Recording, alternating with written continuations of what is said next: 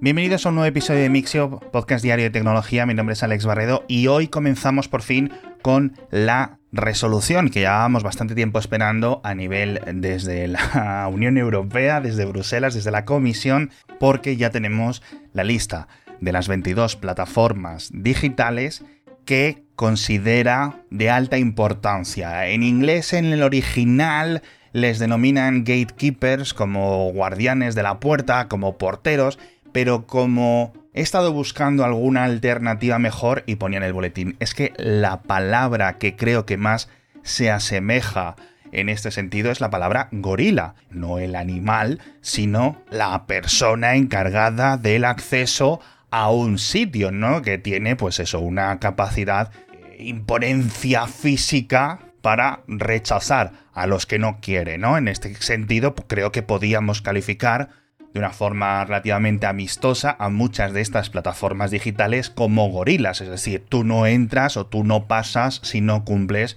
de una forma muy, muy, muy estricta con sus normas o con lo que a la empresa le interesa. Como os decía, son 22, van desde Facebook, Instagram, App Store, Google Play, la propia tienda de Amazon, etcétera, en diferentes categorías. Tenéis la lista total en las notas del episodio. Y todas estas plataformas digitales lo que van a tener que cumplir son, por su tamaño e importancia y por su gran posición, unas normas extra que el resto de plataformas digitales en la Unión Europea no van a tener que cumplir. Es decir, que se les va a obligar a hacer algunas concesiones para incrementar la libertad de uso por parte de nosotros como usuarios o de sus clientes, pero también para mejorar la competencia. Sí es cierto que a pesar de no, que no he comentado más allá de algunos ejemplos estas 22 plataformas digitales, sí me gustaría comentar las que habían quedado originalmente como propuestas o como candidatas a estar designadas dentro de estos gorilas y que tras un análisis más exhaustivo tanto por la comisión como tras escuchar las objeciones de las empresas dueñas de estas plataformas, se han quedado fuera, no tienen que cumplir con estas normas. Una, por ejemplo, que me ha parecido muy interesante, es la propia Gmail, que se refiere tanto a la versión web como las aplicaciones en Android. También se ha quedado fuera el navegador de Internet de Samsung, el que viene preinstalado con todos los teléfonos móviles Galaxy. En el caso de Microsoft, creo que han sido los más beneficiados porque había cuatro candidatas que no van a estar dentro de la lista final, como son la, eh, plataforma de publicidad de, Amazon, que no debe de tener suficiente tamaño dentro de la Unión Europea, ni el cliente de correo Outlook, ni el navegador Microsoft Edge, ni tampoco el buscador Bing. Entonces todo depende pues de, la cuota de usuarios, del número de millones de usuarios activos, etcétera, y no lo cumple. Y el último que se ha quedado fuera de la lista es iMessage de Apple, con lo cual en principio la Unión Europea no lo categoriza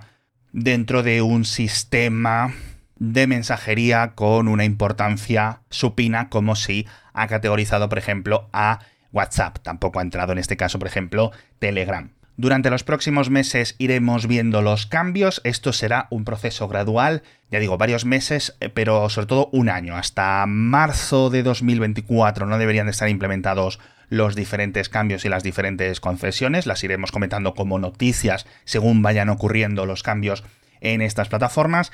Y lo más probable es que eh, se retrasen algunas cositas porque la fecha última, ultimísima es agosto de 2024. Así que no esperéis que mañana en los iPhone podamos instalar aplicaciones descargadas de Internet, ni una mayor separación entre las partes, eh, yo qué sé, de los navegadores de Google con respecto a sus sistemas publicitarios o sus cuentas, etcétera, todas estas cositas. Pero bueno, y por último, recordaros, esto es de la ley de mercados digitales, no de la ley de servicios digitales, que son estas dos leyes hermanas que han entrado más o menos en vigor con unos meses de diferencia.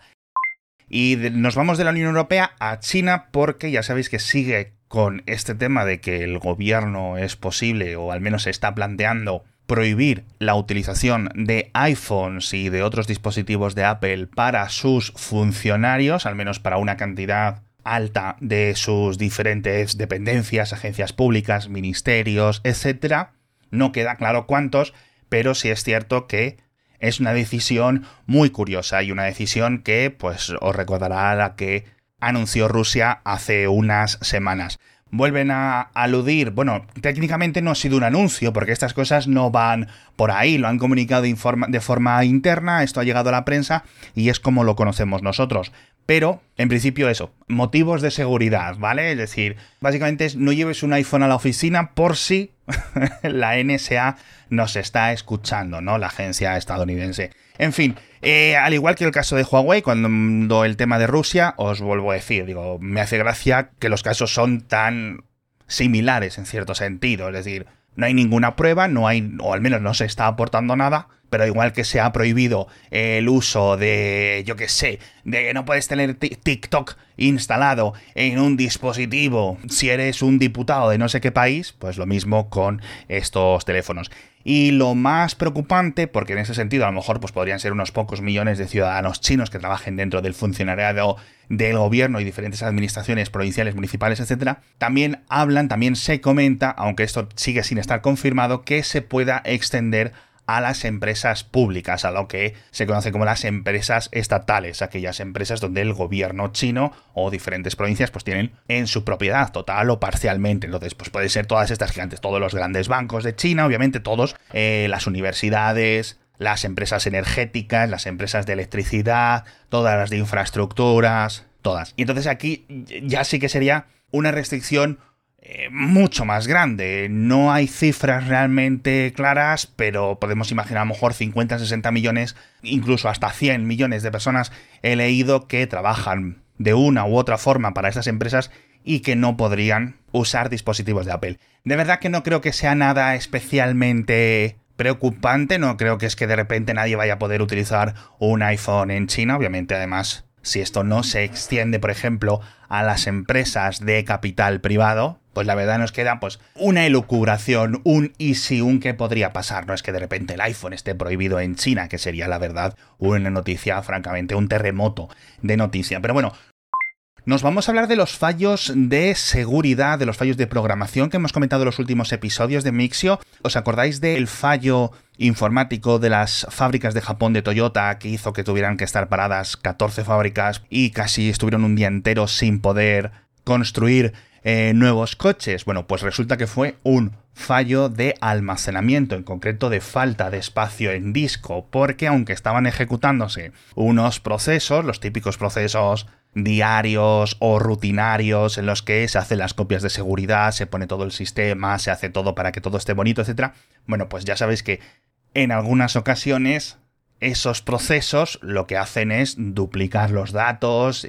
de forma temporal para ir haciendo sus copias, etc. Y no lo habían asignado de forma suficiente y en medio de este proceso les faltó espacio, con lo cual todo se atascó. Es un poco o un bastante mala praxis tener este tipo de sistemas sin estas comprobaciones previas, pero bueno, puede ocurrir. La verdad es que en este sentido da un poco de pena ver eh, sistemas digitales de importancia tan crítica con este tipo de cosas que yo creo que hay gente que los NAS de vuestras casas y las copias de seguridad de vuestros equipos, etcétera, lo tenéis mucho mejor gestionado. Pero bueno, el otro fallo, el que comentábamos que hace dos semanas causó un montón de retrasos en toda Europa por un problema en los vuelos de Reino Unido, también sabemos qué es lo que ocurrió. Os comentaba, podía haber sido, yo que sé, un punto y coma que se quedó o un salto de línea dentro de algún campo, ¿no? Porque sabemos que era en un plan de vuelo, había un contenido que era inválido. Y ahora ya sabemos exactamente qué es lo que ocurrió. Que un plan de vuelo, cuando lo introdujeron los pilotos, la aerolínea, etcétera, tiene que ir especificando todas las zonas por las que va a ir circulando, entrando y saliendo de los diferentes controles aéreos nacionales para estar todo sincronizado durante el vuelo y que todo se vaya pudiendo mantener vigilado. Bueno, pues por algún motivo ese plan de vuelo incluía el mismo punto dos veces, con lo cual una vez que el sistema, digamos, de análisis del servicio británico lo iba analizando de una forma lineal, pues seguramente entraría en un bucle constante porque intentaría pasar de uno a otro, porque a lo mejor estaría haciendo una referencia nominal en vez de una referencia por clave o lo que sea, y al final caos. Esto debería de haber sido solucionado mm, bien con una comprobación a la hora de introducir los datos, de ahí la estupidez y la mala praxis de no haber comprobado este tipo de problemas o de que realmente esto no hubiera ocurrido tantas y tantas veces, son fallos que se deberían haber detectado a la entrada de esos datos, no se hicieron, y la parte de lectura o de interpretación de los datos tampoco era suficientemente sólida y el resultado fue el caos que pudisteis ver, cientos de miles de personas durmiendo en los aeropuertos, los vídeos de las familias, los niños en el suelo, etc. y un caos absoluto.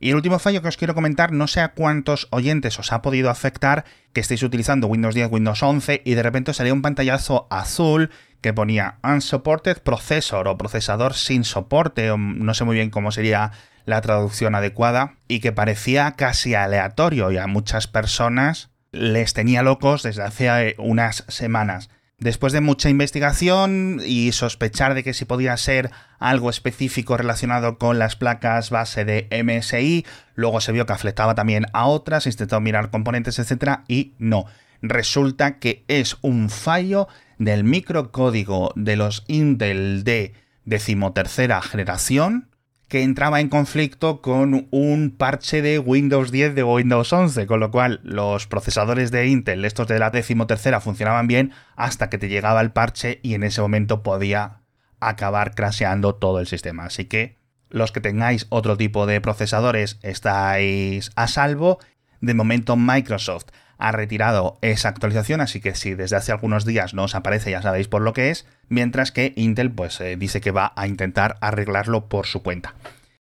Pero bueno, que tenemos más cositas, hablamos del retraso de Android 14 que tendría que haber salido hace unos días y lo más probable es que se retrase hasta el día 4 de octubre cuando salga el Pixel 8, algo que es extraño porque normalmente Google suele anunciar o suele lanzar los Pixels un mes después de que esté la versión final, así que espero que esto no signifique que otros fabricantes van a tardar más en lanzar Android 14. Hablamos de la compra del 10% de Telefónica por parte del mayor operador de telecomunicaciones de Arabia Saudí, que no creemos que tenga ninguna implicación tecnológica, pero quizás sí algún tipo de implicación política, aunque bueno, tampoco sería muy excesivo. Ya sabéis que las empresas de telecomunicaciones les gusta siempre comprar partes de los rivales de otros países, por decirlo así, y también hablamos de las reseñas falsas, en este caso no de las de Amazon o los de las tiendas de aplicaciones como solemos hablar, sino las de las películas y series de televisión porque parece que han destapado una pequeña trama en Rotten Tomatoes para inflar las cifras de los críticos de las películas, de las series, etcétera a través de los propios sistemas técnicos con los que Rotten Tomatoes escanea Internet para decidir la nota de una película. Con esto vamos finalizando este episodio en espera de ver los cambios que se van a ir implementando en estas 22 plataformas, que como ya os digo, las iremos comentando en los próximos meses. Vamos a ver también qué es lo que ocurre en China con los iPhone y cuando acaba llegando al final este Android 14. De momento me despido por hoy y nos vemos en el próximo episodio de Mixio con más noticias de tecnología.